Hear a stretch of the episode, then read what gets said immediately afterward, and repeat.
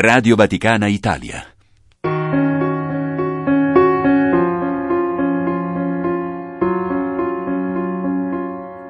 La trama del reale.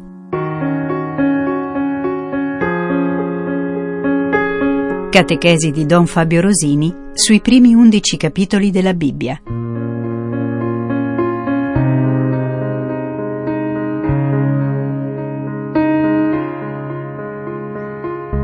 Dodicesimo incontro. L'omicidio. Seconda parte.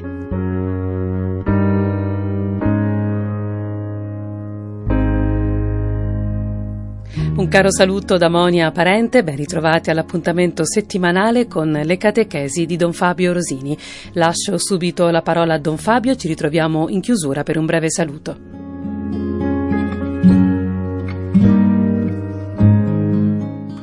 Abbiamo visto nella trasmissione precedente il tema proprio dei presupposti della storia del primo omicidio. È molto interessante tenere presente questa cosa ovvero sia, prima di venire alla dinamica dell'omicidio e alla dinamica della frantumazione della relazione fraterna, che vedremo appunto, dobbiamo ricordare e essere guidati dal movente. Il movente qual è? Il testo, abbiamo visto, propone due offerte. La prima offerta viene presentata in maniera banale. Caino offre frutti del suolo, così banalmente. Abele presenta a Dio primogeniti del suo gregge e il loro grasso. Allora, di fronte a che cosa stiamo? Stiamo di fronte a un offerente che semplicemente dà qualcosa a Dio e un altro offerente che rischia le cose più serie con Dio. È il tema dei rapporti, è il tema di chi è l'oggetto delle nostre primizie a chi diamo il meglio, a chi diamo la cosa fresca, a chi diamo le, le cose più sacre, più belle, con chi ci giochiamo il futuro, a chi diamo le nostre garanzie. Ecco, è molto interessante vedere che tantissime volte gli uomini e le donne di questa terra sprecano la propria bellezza per cose piccole, danno la primizia a idoli, a mondanità, a banalità. In questo ci caschiamo tutti. E a questo punto Caino si è fatto dire da Dio queste cose, ma non le accetta assolutamente. Dio che cosa gli ha detto?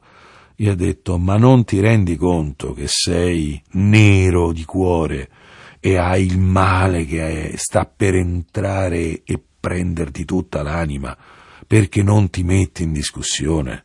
Perché il tuo volto è abbattuto? Perché ti sei adirato?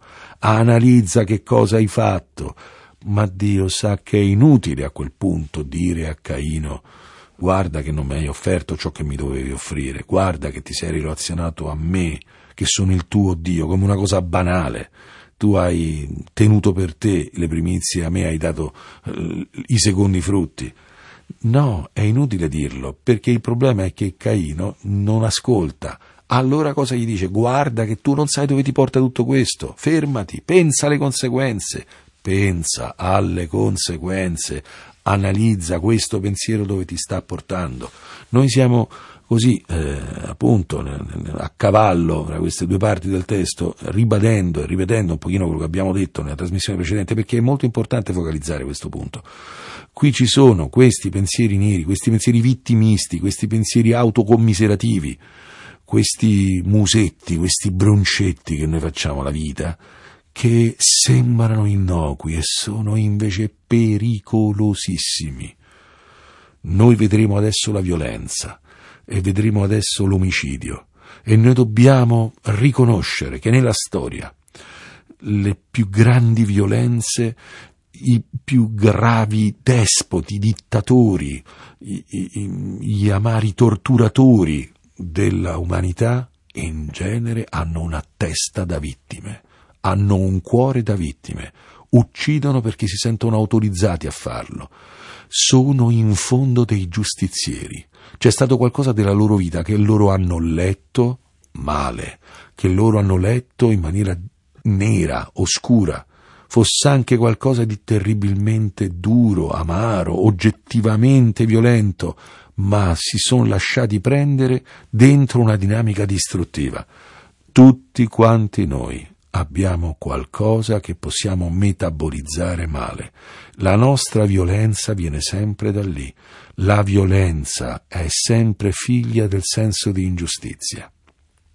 Nessuno fa violenza se non si è autorizzato a farla e la violenza deriva da questo cristallo di rabbia che abbiamo dentro legato ad una cosa letta male, letta in maniera vittimista. Si potrebbe anche dire paradossalmente, e se anche fosse vero che hai subito ingiustizia, e se anche è obiettivo che ci sono persone che ricevono molto del male, ma dove ti porta questo? A secondare questo pensiero ti porta alla distruzione dei tuoi rapporti. Molto spesso, tante volte, noi ci troviamo di fronte a persone che sono irriconciliabili fra di loro, ehm, coniugi che si odiano, fratelli che non si parlano più, che non si riconciliano mm, nemmeno di fronte alla morte dei, dei loro cari, persone che si spaccano nelle loro relazioni perché continuano ad essere affezionati a quel nocciolo di infelicità, a quel nocciolo di tristezza, a quell'abbattimento che diventa il centro del loro pensiero. Veramente, qui bisogna considerare che finché non domineremo, e questo succede pienamente nel nostro Signore Gesù Cristo, nella scena delle tentazioni e in tutte le tentazioni che fino alla croce Lui deve affrontare, per redimere la nostra carne, finché nel Signore Gesù Cristo non sapremo sbattere la porta in faccia a quel pensiero nero, a quell'accovacciato non gli daremo uh, un, un, un limite, un argine, noi continueremo a essere devastati da questi pensieri rabbiosi, da questi pensieri distruttivi. Quello che dobbiamo chiederci veramente è non tanto se abbiamo ragione o no, ma dove ci sta portando questo pensiero. Noi crediamo che il problema sia, sia che se abbiamo ragione siamo autorizzati a tutto.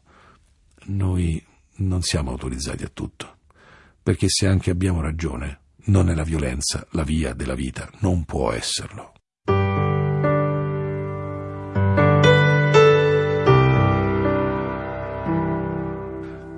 E allora Caino non ascolta il discorso di Dio.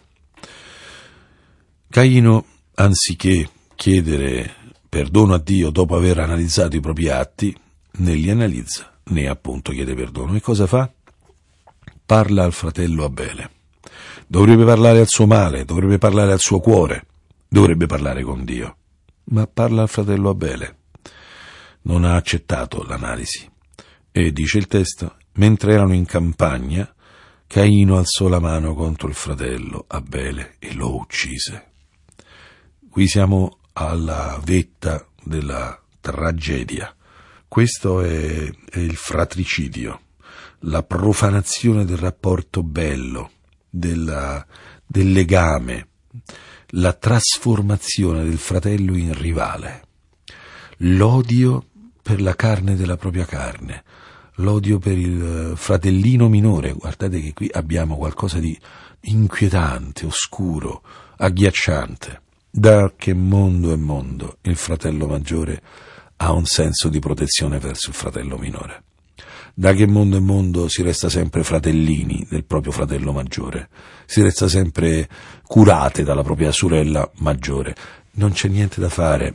Il fratello è mh, mm, colui verso cui c'è, c'è, somiglianza, il fratello è quello che ti somiglia un po' però è altro da te, si imparano le relazioni. E certamente eh, questa è una relazione che sta lì, in bilico, uh, su, sul, sul ciglio della rivalità sul ciglio dell'odio, ma tante volte succede che quando nasce un fratellino la prima reazione del maggiore è lo sciopero della fame, le reazioni grottesche, anche violente, anche dell'aggressività.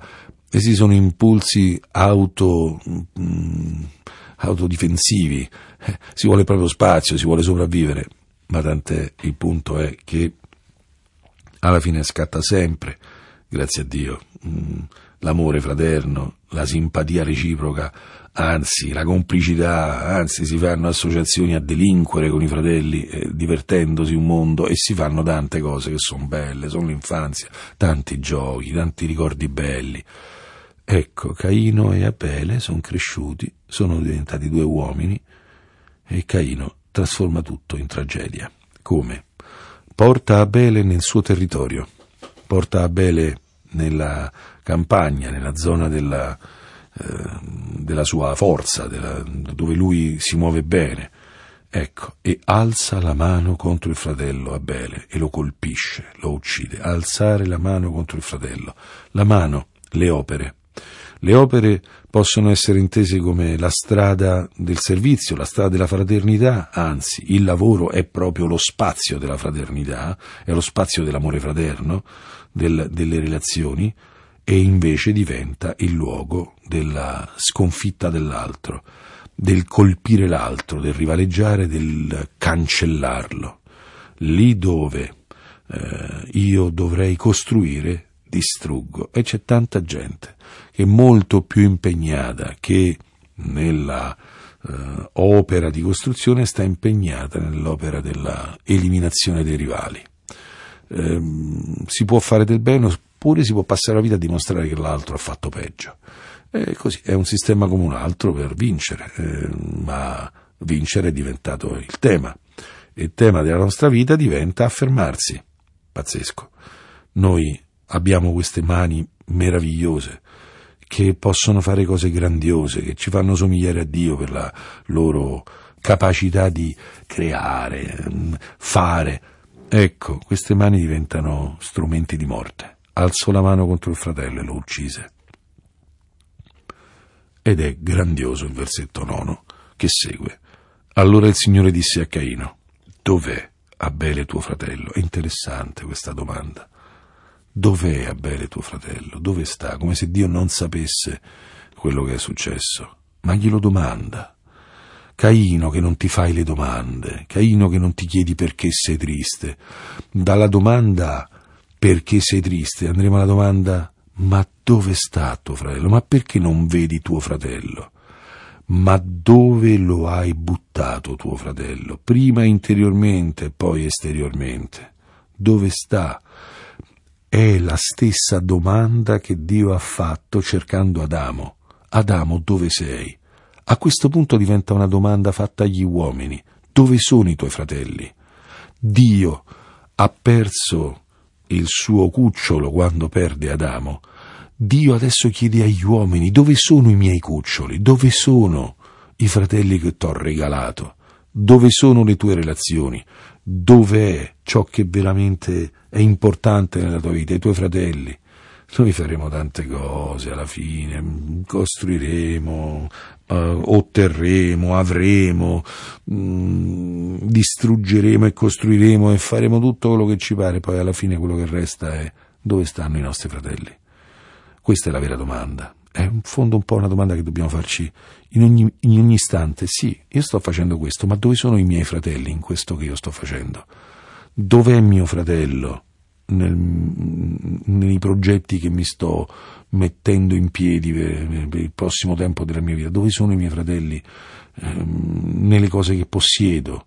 Dove è lo spazio dei miei fratelli nelle mie cose? Dove sono le mie relazioni? Perché non è una grande vita quella dove non ci sono fratelli. Non è una vita molto divertente, quella dove le cose sono fatte solamente per se stessi. Dov'è tuo fratello? Ed è qui che sentiamo proprio la, la, la parola di Caino. Non lo so. Sono forse io custode di mio fratello? Analizziamo bene il testo. Dall'inizio abbiamo sentito Eva parlare che dice che Caino è, è un dono, è un dono di riconciliazione. Poi abbiamo sentito Dio parlare. Ancora Dio torna ed è questa la prima parola che sentiamo da Caino. Non lo so. Già ci basterebbe questo. Non so niente dei miei fratelli. Non mi interessa questo. Io non so queste cose. Io non sono informato sulla situazione dei miei fratelli. Io so mille cose che servono a me, non so quelle che servono ai miei fratelli. Io so tante cose ehm, sono abile a portare avanti mm, ciò, ciò, ciò, che mi serve, ma quello che serve ai miei fratelli mm, no, non ne sono informato. È questa domanda che in maniera strafottente Caino fa a Dio. È impressionante come ha acquisito una sfrontatezza totale questo, questo uomo. Sono forse io il custode di mio fratello? Sono forse io il custode di mio fratello? Questa domanda mh, bisogna farsela fino a che non ci spacchi il cuore. Sono per caso il custode dei miei fratelli? Esiste una sola risposta giusta. Sì che lo sono. Certo che lo sono. La vita, se nessuno la custodisce, muore. Tutti abbiamo avuto bisogno di custodi. Abbiamo avuto bisogno di persone che ci hanno accolto e la nostra gratitudine infinita va a chi ci ha voluto bene, a chi ci ha insegnato a vivere, a chi si è preso cura di noi, a chi ci ha consolato, ci ha custodito. È il nome di San Giuseppe, Redentoris Custos. San Giuseppe è il custode. Ognuno di noi ha un custode, ognuno ha qualcuno da custodire. Ma se qualcuno non ci custodisce, eh, bisogna pensare, un giorno, un giorno ci staremo in un ospedale, avremo bisogno di qualcuno che ci custodisce, che ci accudisce, che si prende cura di noi. Succede a tutti. E quando ci succede scopriamo la dolcezza dell'amore degli altri, scopriamo quanto è brutto quando gli altri non ci custodiscono. Sono forse io il custode di mio fratello? È questa la domanda degli assassini. Questo è l'assassino. Parliamo di Caino il primo omicida della storia. Questo è il brutto del cuore dell'uomo, questo è l'orrore umano.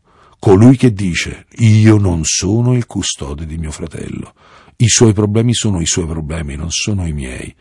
Gli assassini parlano così, questo è un tuo problema, questo non mi riguarda, ma che sono il custode di mio fratello? E allora chi sei? Se non sei questo, cosa sei? Se noi non abbiamo qualcuno da servire, da custodire, da amare, qualcuno da far felice, che siamo? Cosa siamo? Siamo degli assassini, in fondo. Caino è mh, mm, la descrizione del male, della violenza, come può prendere il nostro cuore. Caino, che nasce come dono, diventa negazione della vita. E Caino uccide suo fratello. Dobbiamo considerare che è sempre così quando la vita diventa meno importante della mia identità. Io non sono il custode tuo. Tu hai osato mettermi ombra facendo un'offerta per cui io passo in cattiva luce? Ma puoi morire, tu sei una minaccia. In fondo, ripetiamo, Caino, se non è custode, è rivale.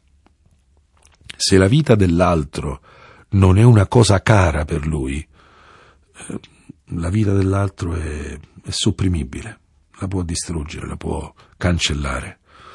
Ecco, questo sarà il dramma. Caino ha ucciso perché ha rinunciato a questa realtà, la bellezza del prendersi cura del suo fratellino. Lui uccide il fratello minore. Ripetiamo, una profanazione agghiacciante della natura dei rapporti fra fratelli. E così l'uomo si autorizza ad uccidere.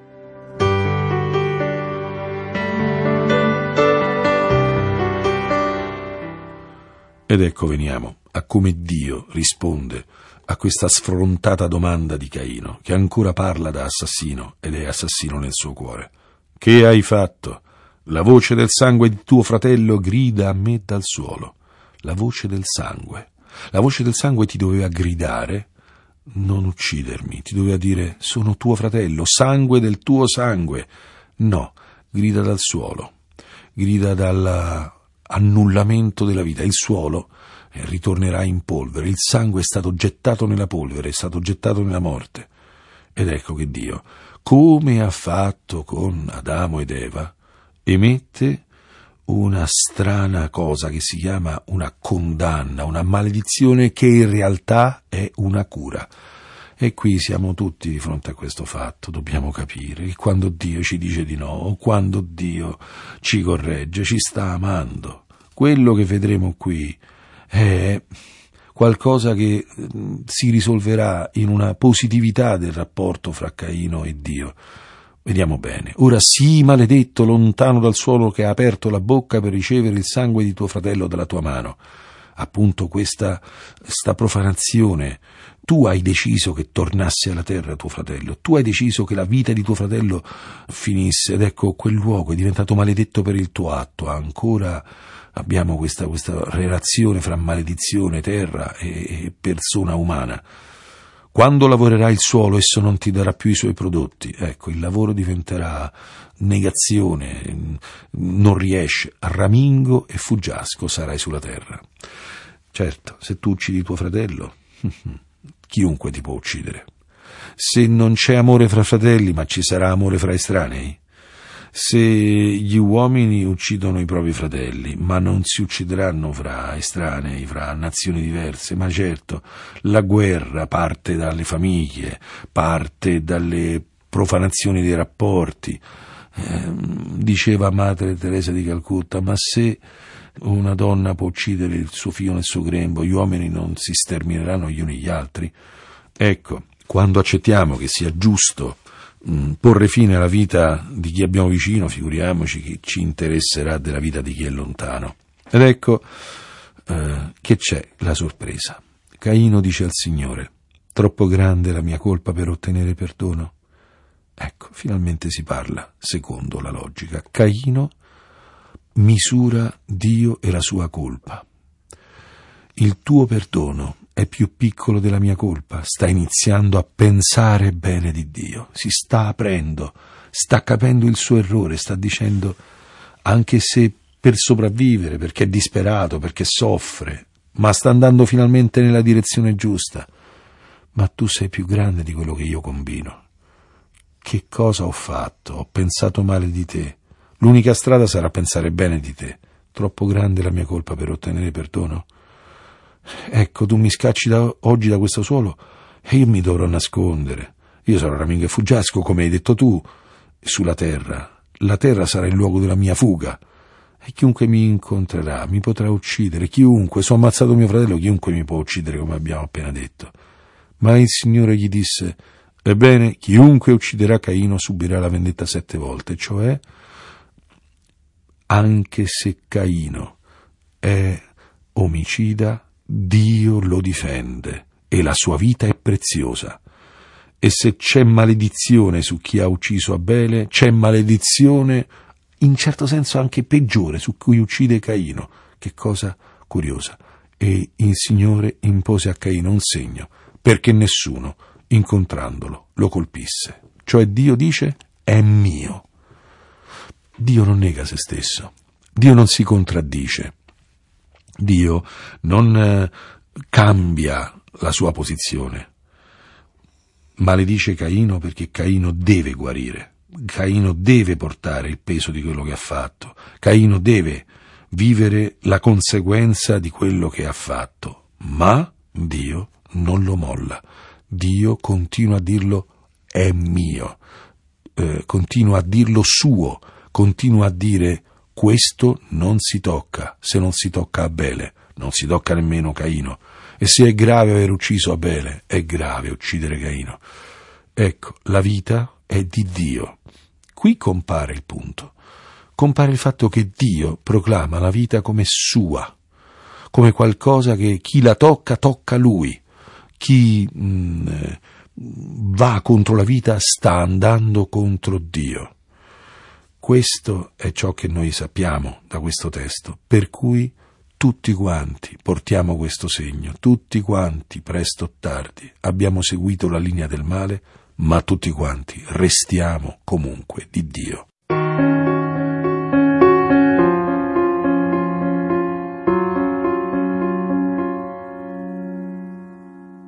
Grazie a Don Fabio Rosini, grazie naturalmente a tutti voi per averci seguito. Da Monia Parente è tutto. Buon proseguimento all'ascolto di Radio Vaticana Italia. La trama del reale. Catechesi di Don Fabio Rosini sui primi undici capitoli della Bibbia.